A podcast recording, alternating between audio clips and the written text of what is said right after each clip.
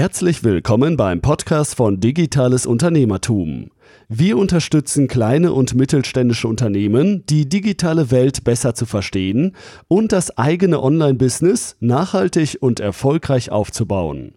Begrüßt mit mir euren heutigen Gastgeber, Thomas Ottersbach. Auf geht's! Ich darf euch recht herzlich zu einer weiteren Podcast-Episode willkommen heißen.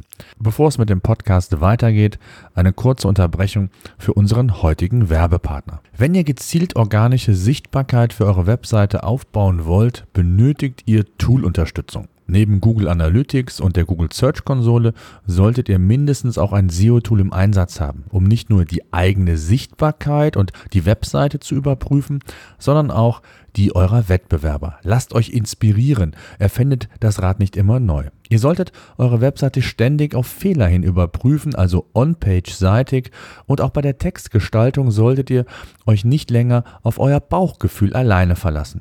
PageRangers bietet euch alle relevanten SEO-Analysen und unterstützt euch auch dabei, mit Hilfe verschiedener Recherche- und Benchmark-Analysen den perfekten Textinhalt zu kreieren. Am besten meldet ihr euch heute unverbindlich für einen 14-tägigen Test an und lasst euch von einem PageRangers Consultant einen Workflow aufzeigen, wie ihr mehr Sichtbarkeit mit eurer Seite aufbauen könnt. Wenn ihr Interesse haben solltet, einfach am besten anmelden unter seosenf.de slash seotool. Und für alle, die das Tool buchen wollen, gibt es auch noch einen Gutscheincode mit SEOsenf15 bekommt ihr 15% Lifetime, also solange ihr Kunde seid, also 15% Nachlass auf den monatlich zu zahlenden Tarif. Ich kann PageRangers nur empfehlen, testet es, ihr werdet überrascht sein. Mehr als 150.000 zugelassene Rechtsanwälte, rund 90.000 Steuerberater und 8.000 Notare gibt es hier bei uns in Deutschland. Das Internet ist auch für diese Spezies mittlerweile ein extrem wichtiger Kanal geworden, da immer mehr Menschen online nach ihrem Rechtsbeistand, Steuerberater oder Notar suchen. Das Problem, in vielen Kanzleien ist das digitale Denken noch nicht so weit fortgeschritten. Dies gilt nicht nur für die internen Prozesse, sondern auch für die digitalen Marketingkanäle. Ich kenne mittlerweile einige Kanzleien, die ich berate und betreue und die das digitale Kanzleimarketing praktizieren. Egal wie groß die Kanzlei ist, ob eine neue Sozietät gegründet oder ob eine etablierte Kanzlei weiterentwickelt werden soll. Kanzleien müssen auf sich aufmerksam machen, sie müssen sichtbar bleiben und die eigene Kanzlei muss mehr und mehr auch zur Marke werden in allen relevanten Online- und Offline-Kanälen. Einige Kanzleien zeigen, wie es geht. Diese haben mittlerweile eigene Presseabteilungen, mehrere hunderttausend Abonnenten oder Follower in den sozialen Medien und einen signifikanten Anteil an neuen Mandanten oder Klienten wird über das Medium Internet gewonnen. Aber nicht nur das, auch der Recruiting-Prozess findet immer mehr online statt. Potenzielle Kandidaten recherchieren immer mehr online, wollen erfahren, auf welches Unternehmen, auf welche Kanzlei sie sich einlassen. Die Präsenz einer Kanzlei kann somit verschiedene Zielsetzungen im Internet haben. Grundsätzlich gilt, auch für Kanzleien ist nicht jeder Online-Marketing-Kanal sinnvoll und letztendlich profitabel. Es gilt zu prüfen und zu testen, welche Kanäle relevant sind und welche es aktiv zu bespielen gilt. Der Internetauftritt eines Rechtsanwaltes, Steuerberaters oder Notars sollte sich längst nicht nur auf eine bessere Visitenkarte beschränken. Content spielt eine übergeordnete Rolle, besonders bei Kanzleien. Denn Content ist bekanntlich King und je nach Phase, in der sich ein künftiger Mandant oder Mitarbeiter befindet, für den gilt es eben unterschiedliche Content-Typen und Inhalte über das Internet zur Verfügung zu stellen. Im E-Commerce beispielsweise spricht man von der Customer Journey, also die Reise des Kunden, die es zu durchleben gilt in diesen verschiedenen Phasen. Was für den E-Commerce gilt, lässt sich auch in veränderter Form auf Kanzleien und deren besonderen Herausforderungen projizieren. Auch hier befindet sich ein künftiger Mandant oder ein neuer Mitarbeiter in den unterschiedlichsten Phasen. Beispielsweise könnte Phase 1 sein die Recherche nach einem Problem, nach einer Fragestellung. Phase 2 dann könnte die Suche nach einem Fachanwalt, nach einem Steuerberater oder Notar sein, der sich in der Nähe befindet und, und oder der sich auf ein bestimmtes Thema spezialisiert hat. In einer weiteren Phase könnte dann noch einmal eine inhaltliche Recherche in diversen Medien erfolgen. Man will sich also tiefer in die Materie noch einmal einarbeiten, vielleicht auch sogar nach einem Erstgespräch mit einem Anwalt. In Phase 4 könnte dann auch nochmal ein Abgleich erfolgen oder eine alternative Anwaltssuche, um bei meinem Beispiel zu bleiben, innerhalb der Familie, in einem beruflichen Netzwerk und, und, und. Phase 5 könnte gegebenenfalls eine Kostenvergleichsanalyse der Honorare sein. Und so könnte man diese Phasen in unterschiedlichen Tiefen weiter deklinieren. Die Phasen können also in unterschiedlichen Ausprägungen, aber auch in unterschiedlichen Kombinationen erfolgen. Da das Internet, insbesondere natürlich auch Google, das Medium ist, in dem gesucht wird, Angebote oder Produkte verglichen werden, sich ausgetauscht und interagiert wird, gilt es für die unterschiedlichen Phasen Inhalte zur Verfügung zu stellen. Und dabei ist es wichtig zu verstehen, dass Online-Kanäle in den jeweiligen Phasen auch immer wieder relevant werden können. Ich kann auf der einen Seite bei YouTube suchen, ich kann dann bei Google weitersuchen. Dann bekomme ich bei Google einen Hinweis auf ein Video, gehe also inhaltlich zurück beispielsweise zum YouTube-Kanal. Also die Wechselwirkung kann hier durchaus gegeben sein. Und es gibt nicht den einen Kanal für den einen Inhalt. Als Kanzlei sollte man sich daher Gedanken machen, welche Arten von Inhalt notwendig sind und in welchen Kanälen diese dann schlussendlich publiziert werden sollten. Denn je mehr ich den künftigen Mandanten, Schrägstrich neuen Mitarbeiter in diesen jeweiligen Phasen begleiten kann, desto höher ist die Wahrscheinlichkeit, dass er sich dann letztendlich auch für meine Kanzlei letztendlich entscheidet. Menschen, die Rechts Rechtshilfe benötigen bzw. ihren nächsten Steuerberater suchen, starten eben meist bei Google ihre Recherche. Dabei suchen sie nicht direkt nach einer Kanzlei, ich habe es eben in den Phasen schon mal kurz angedeutet, sondern stellen der Suchmaschine meist zuvor sehr konkrete Fragen und suchen Hilfestellung bei den unterschiedlichsten Themengebieten. Auch der regionale Aspekt bei Google sollte Berücksichtigung im Kanzleimarketing finden. Die lokale Suche, also das Local SEO, spielt hier eine wichtige Rolle. Genau wie beim klassischen SEO ist auch die lokale Position bei Google beeinflussbar. Meist sogar noch leichter beeinflussbar als in der klassischen Suche. Im lokalen Bereich spielen die drei Einträge, gibt es einfach mal bei Google ein, die euch direkt erscheinen, eine übergeordnete Rolle. Dort wird meistens der Traffic generiert und auf Basis der lokal geprägten Besucherströme können hier potenzielle Mandanten oder neue Mitarbeiter entsprechend rekrutiert werden. Das Schöne ist, das Ganze ist messbar. Selbst der lokale Sucheintrag ist messbar. Ihr findet da verschiedene Buttons, die Route, Website oder den Anruf, den direkten Anrufknopf. Insbesondere wenn ihr mobil unterwegs seid, ein ganz, ganz wichtiges Thema. Und wenn dieser Button quasi gedrückt wird, dann ist das in einer Statistik unter Google My Business nachvollziehbar. Das heißt, man kann zwar nicht direkt sehen, wie viele neue Mandanten entsprechend akquiriert wurden, das müsste man dann in einem Erstgespräch noch einmal verifizieren, also die Quelle wie man letztendlich aufmerksam wurde. Ganz klassisch wie im Vertrieb. Aber man hat die Möglichkeit, indirekt auch über die Anzahl der Anrufe, die über den Kanal Google quasi erfolgen, ebenfalls Rückschlüsse über die Wichtigkeit des Kanals nachzuvollziehen. Also ganz, ganz wichtig, hier auch den lo lokalen Aspekt mit zu berücksichtigen. Egal welcher Kanal aber schlussendlich relevant ist, es gibt einen gemeinsamen Nenner und das ist der Content. Es kommt darauf an, den Content in der richtigen Form und für den richtigen Kanal aufzubereiten. Teilweise kann Content auch in veränderter Form auch für mehrere Kanäle verwendet werden. Beispielsweise könnte ein Video für YouTube und davon ein bestimmter Ausschnitt für Instagram verwendet werden. Für beide Kanäle braucht es aber unterschiedliche Formate, Querformat, Hochformat. Auch könnte man von einem Video beispielsweise einen Podcast zweitverwerten quasi und so eine völlig andere Zielgruppe ansprechen. Eine Strategie muss also her.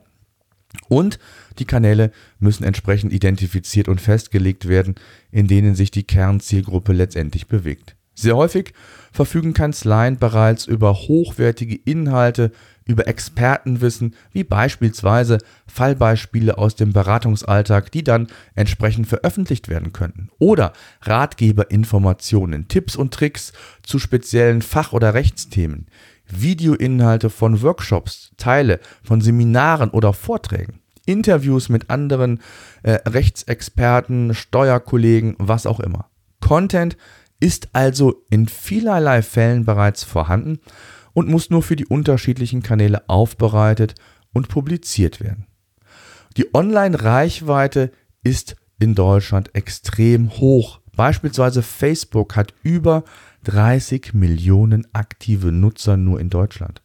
Google hat einen Marktanteil von über 95 Prozent und generiert mehrere hundert Millionen Suchanfragen pro Tag nur hier in Deutschland. YouTube ist die zweitgrößte Suchmaschine weltweit und hat ebenfalls einen extrem großen Reichweitenradius.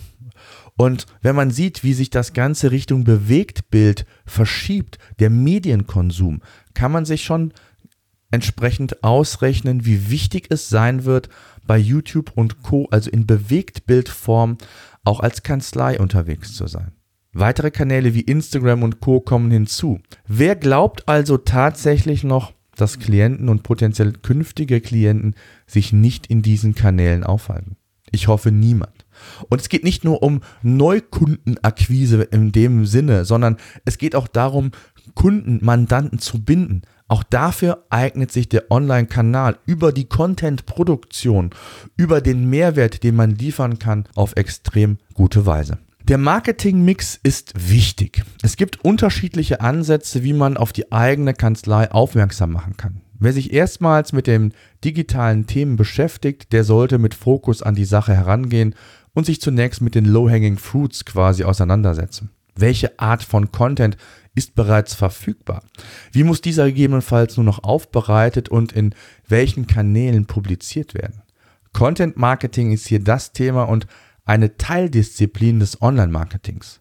Alleine die Produktion von hochwertigen Inhalten ist hier nicht zielführend. Der Inhalt muss auch zur Zielgruppe gelangen. Und hier sind wir bei einem extrem wichtigen Punkt. Das Seeding, wie man es auch bezeichnet, ist mindestens genauso wichtig wie die Produktion selbst, also das Verbreiten des Inhalts und das Aufmerksammachen auf die hochwertigen Inhalte. Die schönste Webseite, sage ich immer, hilft einem nicht, wenn keiner sie kennt. Aber nicht nur Content Marketing als Teildisziplin im Online-Marketing ist relevant.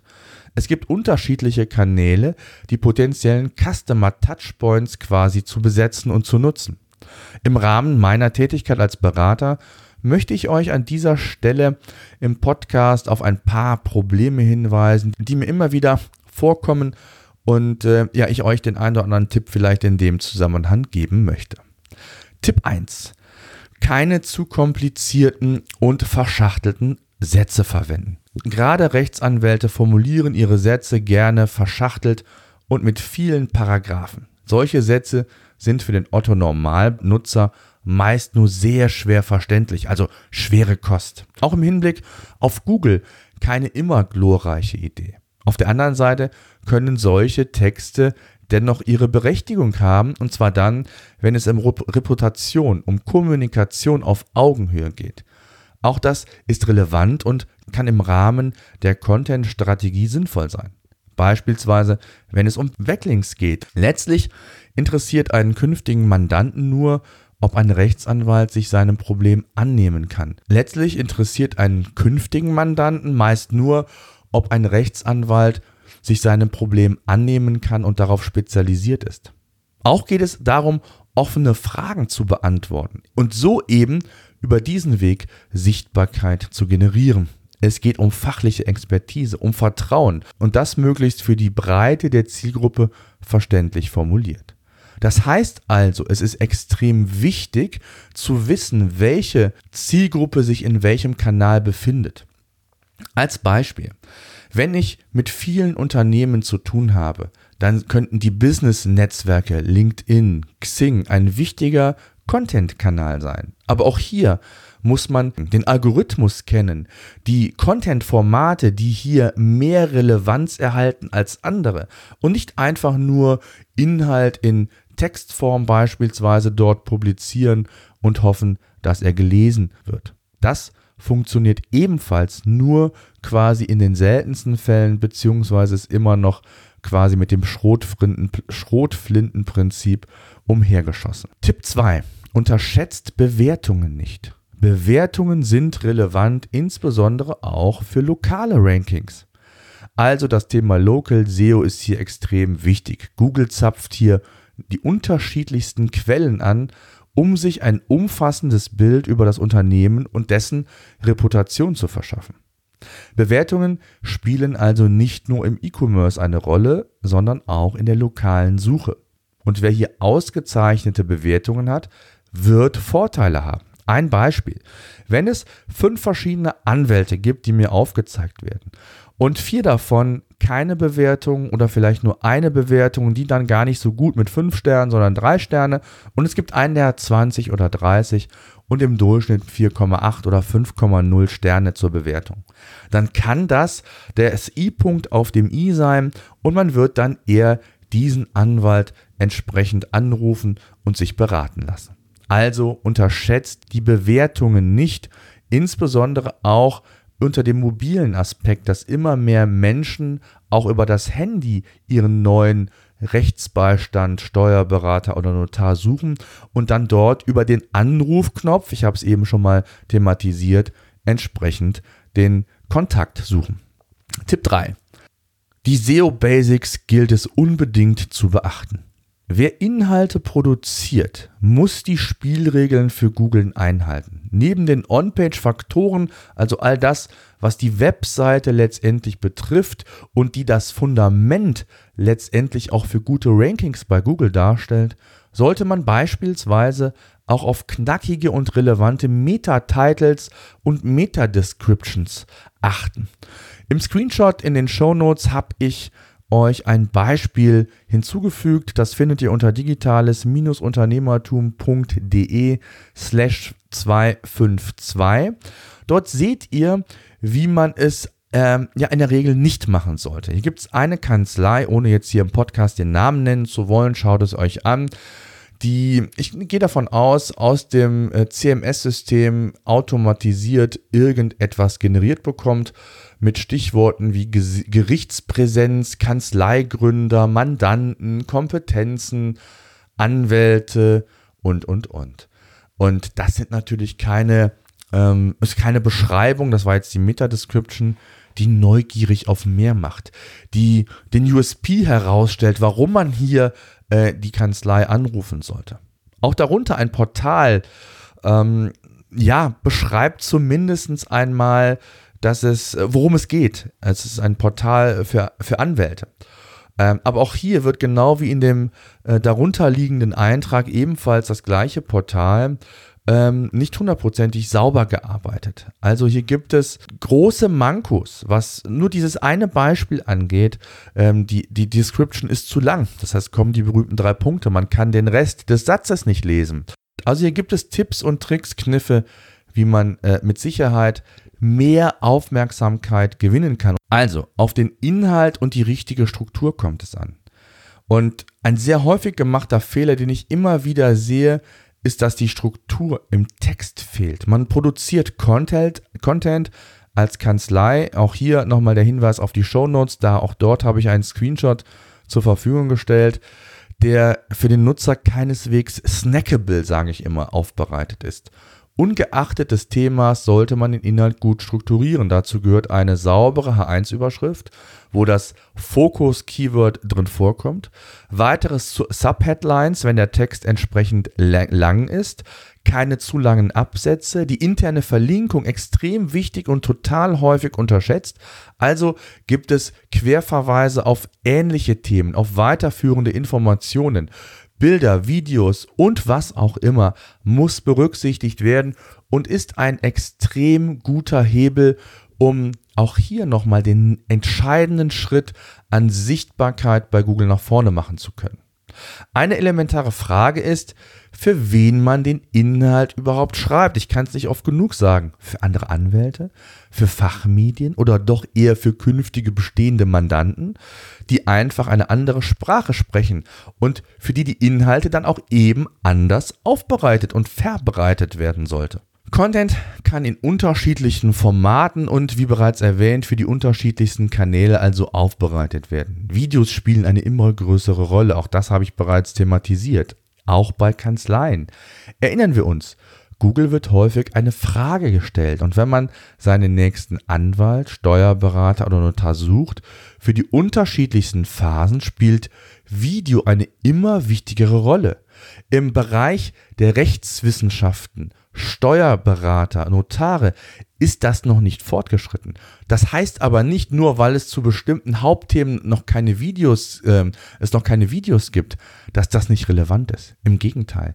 Hier könnte man die First Mover Rolle einnehmen und durch regelmäßige Videoproduktionen, beispielsweise auch aus Vorträgen, aus Seminaren, die einfach aufnehmen und quasi zweitverwerten und hier entsprechend für kostenlosen Mehrwert sorgen. Das Gesetz der Reziprozität spielt hier eine Rolle. Erst geben, dann nehmen bzw. zurückbekommen ist das Prinzip. Also hier sollte man unheimlich hinterher sein. Auch Podcasts im Business werden ebenfalls immer relevanter und wichtiger, da sie meist wesentlich einfacher Art zu produzieren sind, meist auch eine Zweitverwertung eines Videos sein kann und letztendlich steigt auch die Akzeptanz von Podcasts bei uns hier in Deutschland signifikant in den letzten Jahren. Podcasts haben viele Vorteile gegenüber Videos. Vielleicht thematisiere ich die nochmal kurz. Also, Podcasts funktionieren ja an jedem Ort, ob beim Autofahren, spazieren gehen mit dem Hund, in der Bahn oder sonst irgendwo. Es ist es wird lediglich ein mobiles Device dazu benötigt und anders als im Radio kann ich quasi on demand den Inhalt abrufen. Podcasts gehen somit direkt ins Ohr und man hat eine erhöhte Aufmerksamkeit da der Zuhörer sich bewusst für das Anhören des Podcasts entschieden hat und nicht irgendwie im Internet mit anderen Dingen noch penetriert wird. Podcasts erreichen zudem mittlerweile auch signifikante Reichweiten über iTunes, Spotify und Co. Allein unser Podcast, hier unser kleiner Podcast, wird im Schnitt über 2000 Mal pro Sendung gehört. Mit Podcasts können somit also auch weitere Zielgruppen erschlossen werden, die über andere Kanäle sonst nicht auf einen aufmerksam geworden wären. Google transkribiert Podcasts mittlerweile nicht nur, sondern Podcasts können seit kurzem auch direkt über die Google-Suche angehört werden. Das heißt also, neben Bildern, Videos werden mittlerweile auch Podcasts in die klassische Google-Suche integriert.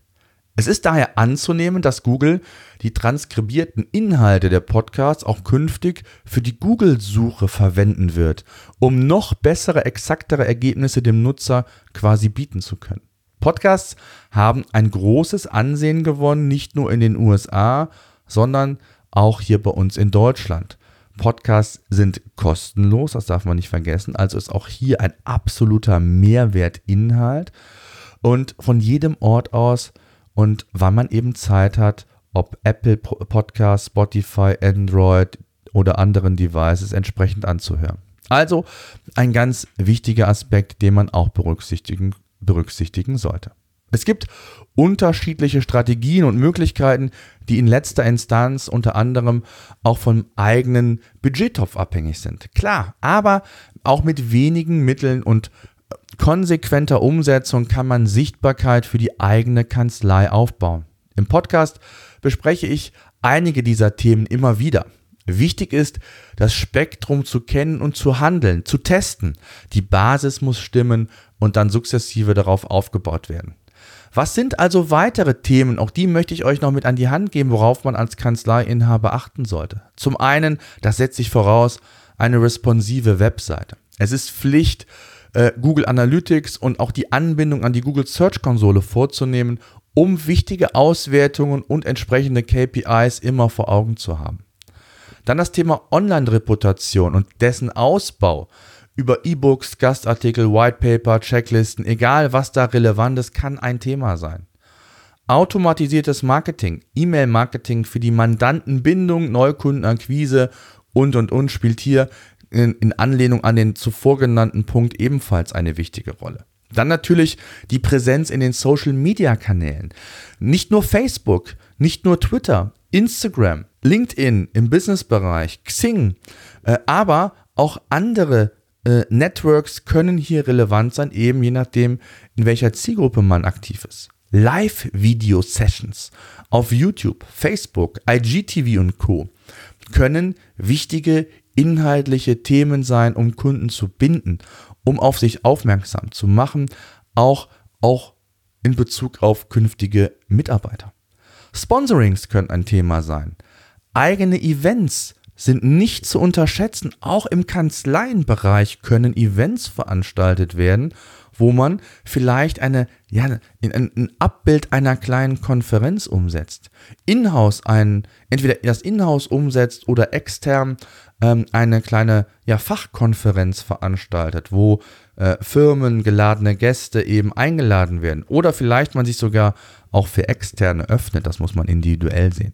Facebook Ads und insgesamt das Thema Social Ads ähm, sind nicht nur für die Neukundenakquise und Bindung der Mandanten, sondern auch für das Recruiting eben relevant. Immer mehr Menschen kann man auch gezielt in den Social Media Kanälen suchen, um neue Mitarbeiter zu gewinnen. Social Recruiting nennt man das Ganze. Durch die sehr gezielten Möglichkeiten des Targetings ist es möglich, große Streuverluste zu vermeiden und gezielt seine Botschaft zu transportieren. Beispielsweise könnte man gezielt eine Kampagne aussteuern auf Studenten die, der, der Rechtswissenschaften oder die sich um Rechtsthemen interessieren, Steuerthemen oder die bestimmte Fachzeitschriften, Themen äh, entsprechendes Interesse angegeben haben, beziehungsweise Google, äh, Google sage ich schon, Facebook das identifiziert hat.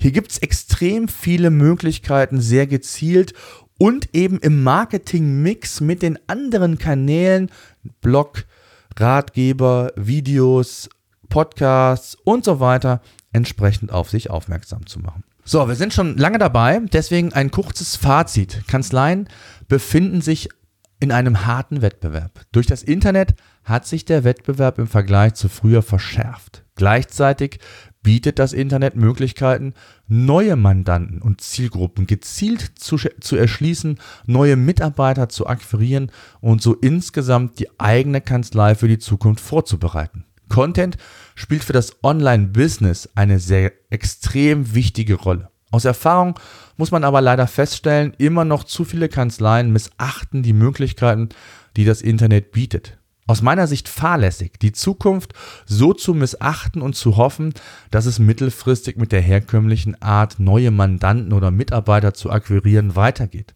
Zwar spielt Weiterempfehlung immer noch eine extrem wichtige Rolle, aber das digitale Geschäft wird immer relevanter. Solltet ihr Fragen zu dem Thema haben, schreibt mir gerne an podcast.digitales-unternehmertum.de. Ich würde mich extrem freuen, in den Austausch mit euch zu gehen. Besucht uns gerne auf Facebook auf der Seite Digitales Unternehmertum. Tretet ihr bei, auch dort werdet ihr immer auf dem Laufenden gehalten. Abonniert den Podcast, besucht unseren YouTube-Kanal, wenn ihr Interesse habt, mit vielen oder Tutorials, Business-Themen dort entsprechend konfrontiert zu werden. Ich zeige digitale Tools, ähm, empfehle immer wieder auch Dinge, die ich mache, Berichte aus meinem Business-Alltag im Rahmen des papierlosen Büros und, und, und. Also schaut vorbei. Ansonsten danke fürs Zuhören und bis demnächst. So, das war unser Podcast für heute. Eine Bitte habe ich noch.